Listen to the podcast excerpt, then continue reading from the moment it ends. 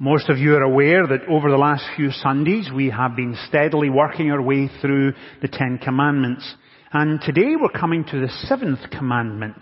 And our scripture reading this morning is a little different. We have two scripture readings in fact. A very brief one from Exodus chapter 20 verse 14, which you will find on page 118, but could you also flip over to 2 Samuel chapter 11? As we're reading verses 1 through 5 and then verse 26. And you may be saying, okay, Richard, I think I understand what you're doing, but why are we having two passages of scripture this morning? Because the first looks at the seventh commandment, and then the second reading, the longer reading, illustrates the significance and importance of that commandment in one of the scripture's great characters, David. And so we're beginning with Exodus chapter 20, verse 14, then 2 Samuel chapter 11, and our second scripture reading will be found on page 486. So first of all, Exodus 20, the seventh commandment. You shall not commit adultery. And then over to 2 Samuel 11, verse 1. In the spring, at the time when kings go off to war, David sent Joab out with the king's men and the whole Israelite army. They destroyed the Ammonites and besieged Rabbah. But David remained in Jerusalem. And one evening David got up from his bed and walked around on the roof of the palace. And from the roof he saw a woman bathing. The woman was very beautiful. And David sent someone to find out about her. And the man said, Isn't this Bathsheba, the daughter of Eliam, the wife of Uriah the Hittite? Then David sent messages to get, messengers to get her. And she came to him, and he slept with her. She had purified herself from her uncleanness. Then she went back home. The woman conceived and sent word to David, saying, I'm pregnant. Then over to verse 26. When Uriah's wife heard that her husband was dead, she mourned for him. Amen. And we trust that God will bless to us this reading from His holy word. Now as we begin to explore the seventh commandment this morning, I want to ask you please if you would use your imagination. And I want to imagine that over the last 48 hours you have had surgery and you're still in hospital and you had the removal of your appendix. An emergency appendectomy, in fact. And you've been slowly recovering, but you're now on the second day in hospital. You've woken up, it's relatively early in the morning. You've had your breakfast, and yesterday the doctors were very pleased with your progress. The surgical wound was healing nicely. You had been, you have managed to get up, walk around a little with the help of a walker. You slept well last night, and for all intents and purposes, all seems to be going well. The doctors late yesterday afternoon said if you have a good night, if your appetite is back, if you feel you're functioning normally, then we will discharge you late morning or perhaps early afternoon. But when you woke up this morning, the site of the wound was a little tender. And you were beginning to feel a little hot. And you were reasonably convinced there was a mild temperature there. And overall, you're not feeling quite as well as the night before, and you begin to think, well, my body's been through surgery, that's a little traumatic for anyone, and maybe this is my body simply reacting to the surgery. Then after breakfast, you feel a little less comfortable. You're now pretty convinced your temperature is going up. But when the doctor comes to see you to finally say, we're going to let you go, doctor is not overly concerned and says, no, I think you're fine, I think you're right, your body's uncomfortable, you're not feeling well, there's a little tenderness there, and we kind of expect that 48 hours after significant surgery, especially emergency surgery. But the wound is good, and given you were walking yesterday and you've had breakfast this morning, I think you're fine, we'll send you home. Come back and see me in about two weeks. We'll examine the wound, we'll remove the dressing, we'll start getting you back to normal lifestyle. How would you feel what would you say? How would you respond knowing that there's something not quite right there, but the doctor's saying it's not a big deal? Now what if you are discharged and you go home and you are in fact struggling with a post-operative infection and it becomes pretty nasty? And you go back to ER, they take you back in, they give you high-powered antibiotics, they keep you for another couple of days, and your original doctor comes back to see you and you say, Doctor, why did you send me home when I told you that my temperature was increasing, that I wasn't feeling well, the wound site was pretty tender and sore? And he says, well, actually, I really wanted you to go home with a good experience at the hospital. We try to create a loving and warm atmosphere. We try to be encouraging and supportive of patients. And we know patients don't like to stay in indefinitely, and so we wanted to send you home with our blessing in the hope that all would be well. Would that be satisfactory? I suspect not. What you needed above all things was an accurate diagnosis of what was going on. And this morning, in looking at the seventh commandment, you shall not commit adultery. We're looking at the life of David. One of Israel's greatest kings, if not the greatest king, a giant, spiritually speaking, in his own right. And we're looking at one of the lowest points in the life of David. And scripture gives us an accurate diagnosis of what was going on in the life of David.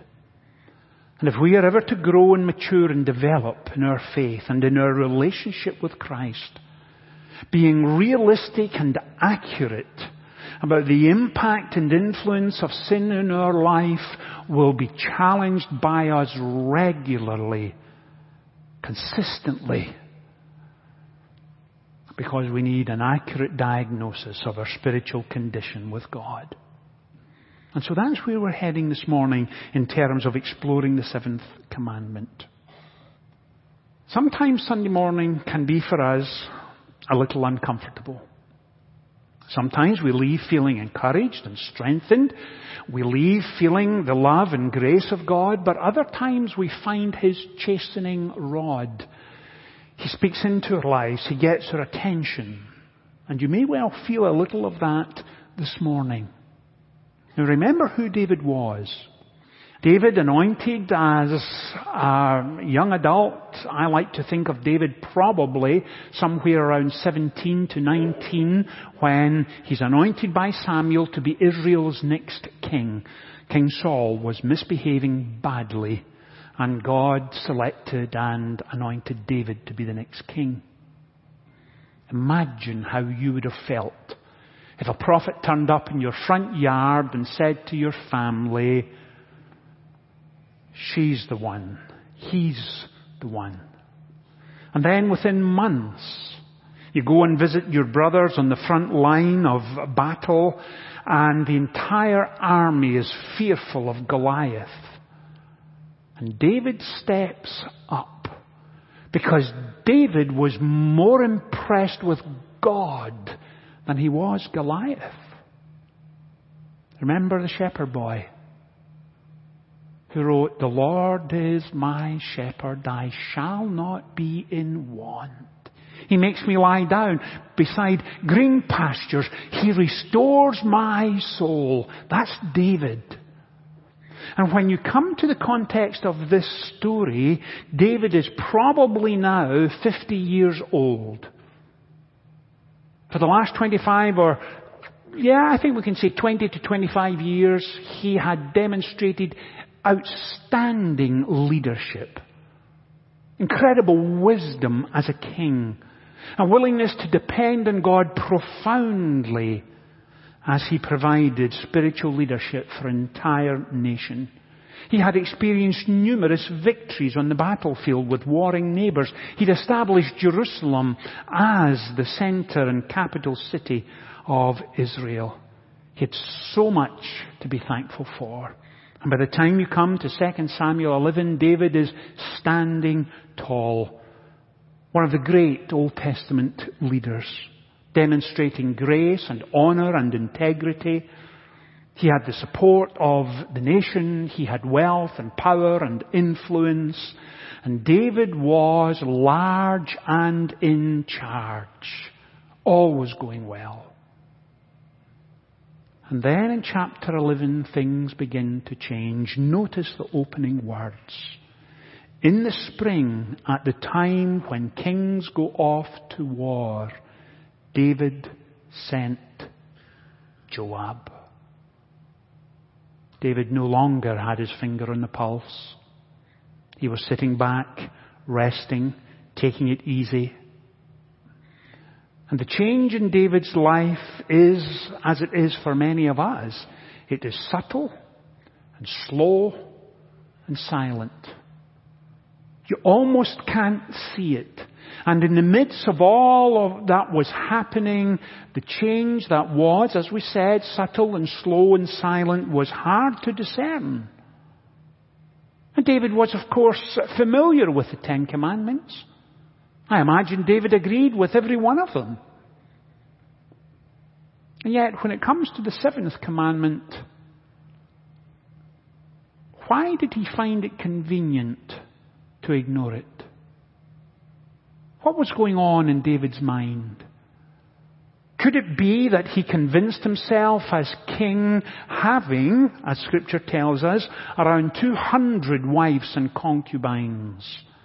It was a show of force, show of demonstration of power to neighboring kings to say, we're just like you. And powerful, independent ruler. Our import export could not be better.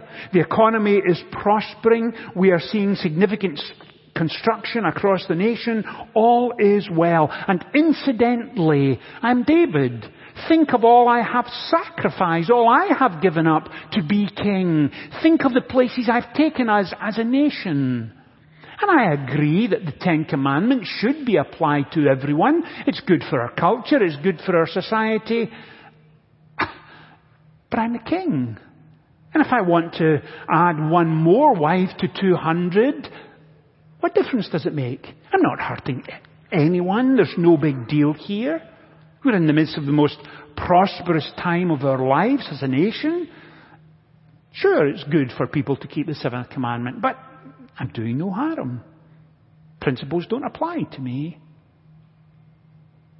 And when you find yourself convincing yourself that you are the exception to the commands and purposes of God, you are on thin ice, to say the least. And that's exactly what is happening here.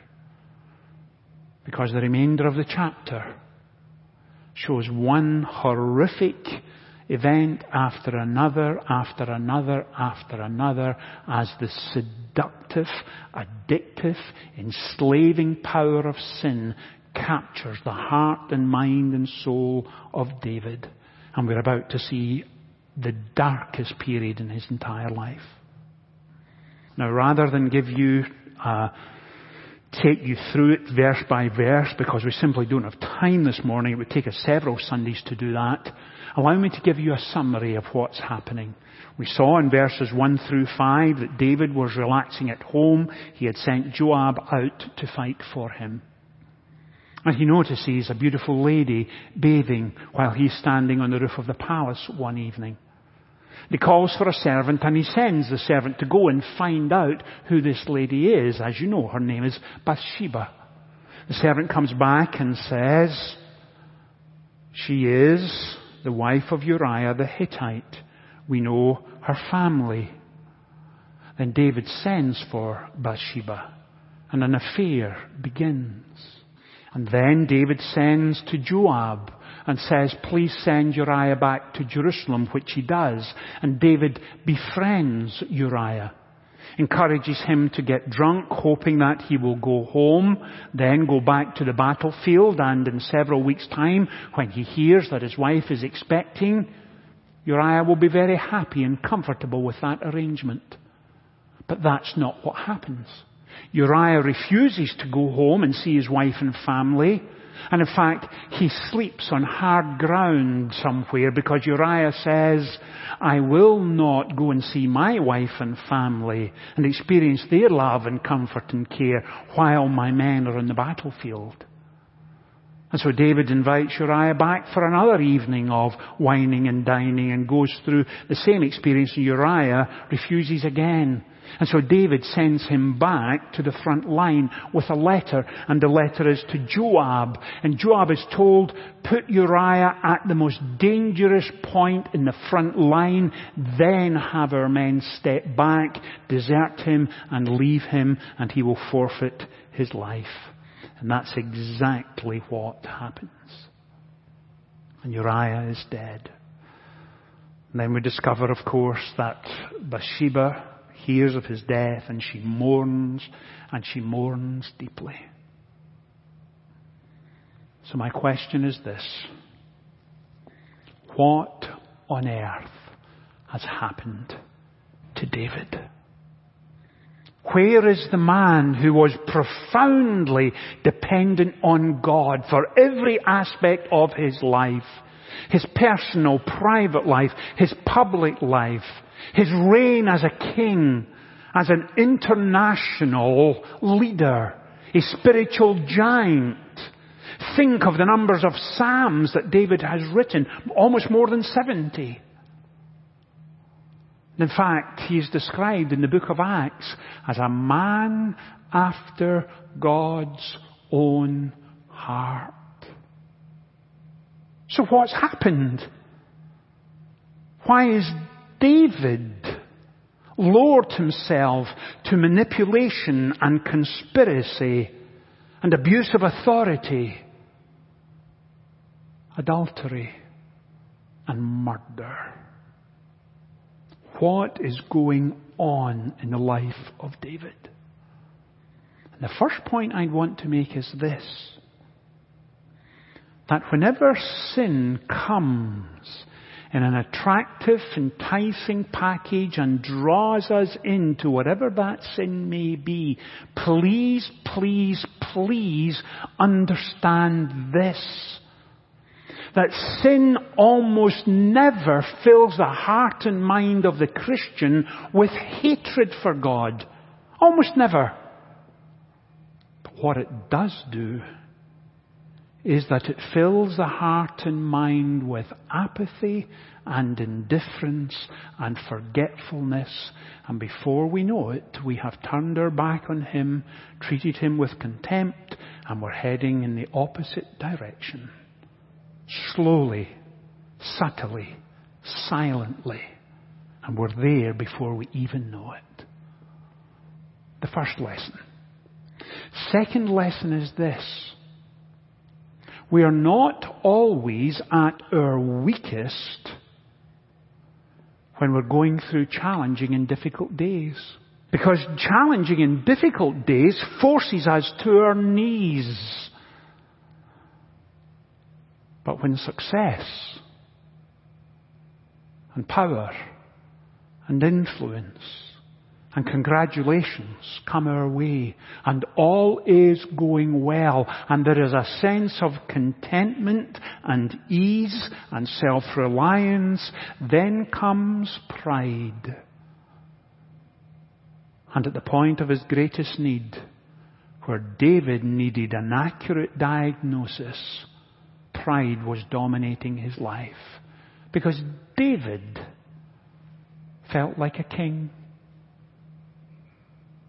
David was unaccountable, influential.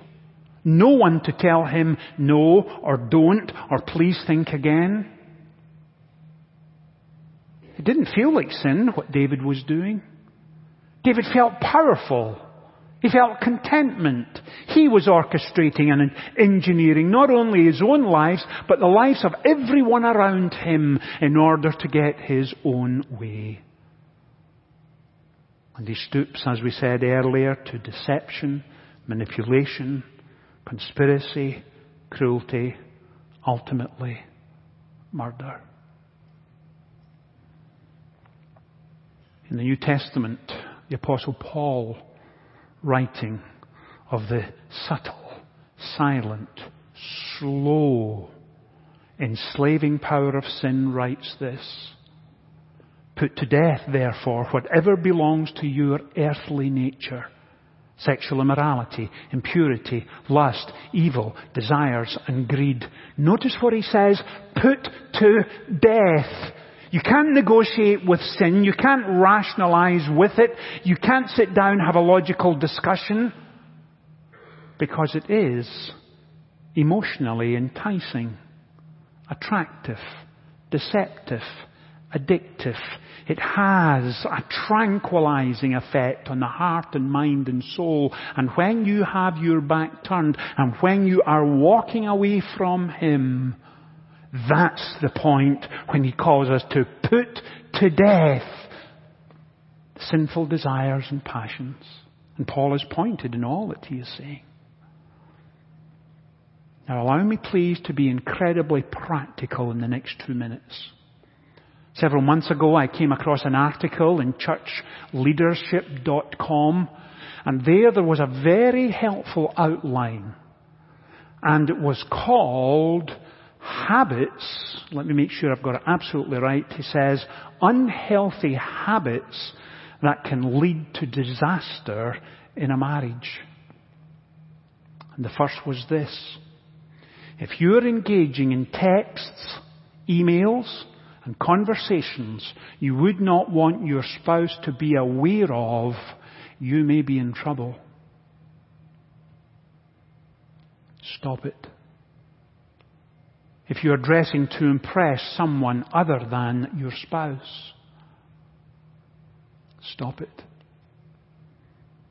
You create opportunities to be alone with someone other than your spouse. It needs to stop. You're having consistent fantasies about someone other than your spouse. There is no place for that in the heart and mind and soul of the Christian. You are regularly comparing your spouse to this other person. Please, please, please, please stop. You're planning another life with this person.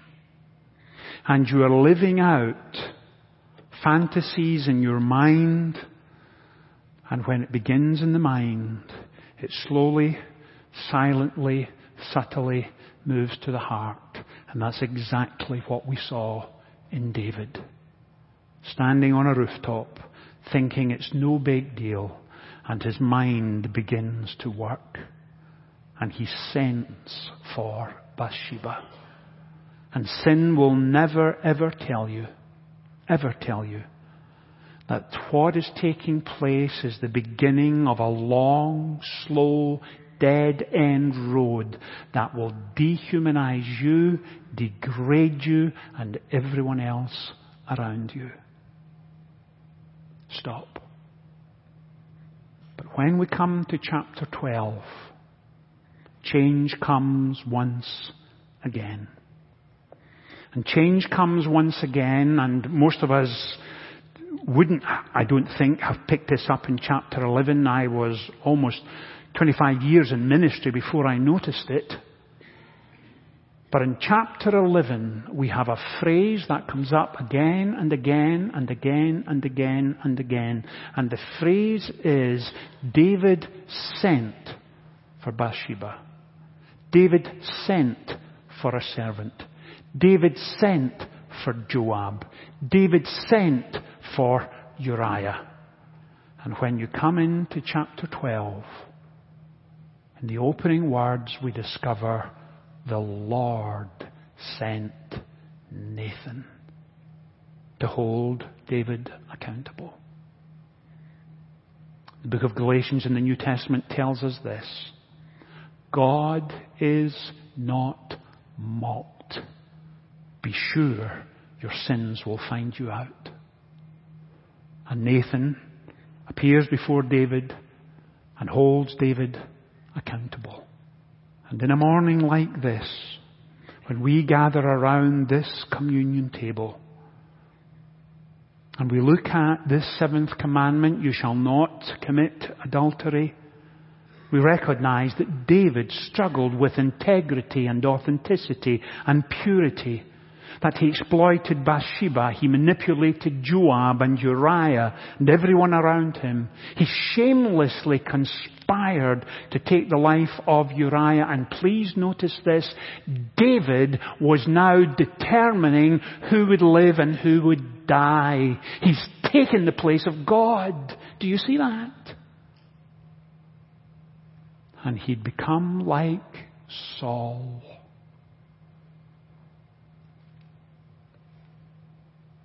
And on this morning, we're reminded of another passage of Scripture. David sent, David sent, David sent, David sent. The Lord sent Nathan.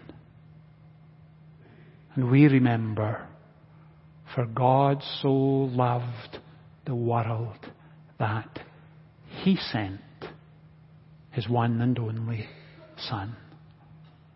And Christ came into this world to deal with those moments in our lives when we turn our back on Him and treat Him with indifference and apathy and contempt. Christ came into the world to go to Calvary, to sacrifice himself for our sin. He didn't come simply as a good example, although he certainly was that. He didn't come just to show us how to live or be a good teacher. He accomplished all of that. But he came into the world to go to Calvary because of our sin. It was our sin that sent him there. Remember the words of the hymn writer?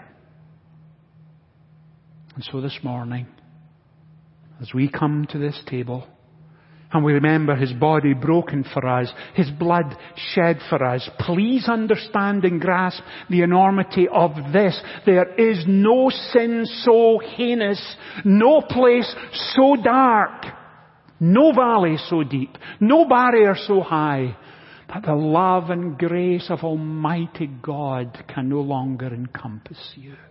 Please don't give in to that. For His love is so much greater than we could ask or imagine. And He draws us to this table and powerfully reminds us of His love for each of us. And so this morning, as we turn from the horrific toxic, demeaning nature of sin. We do this in remembrance of Him. Please join me as we pray together.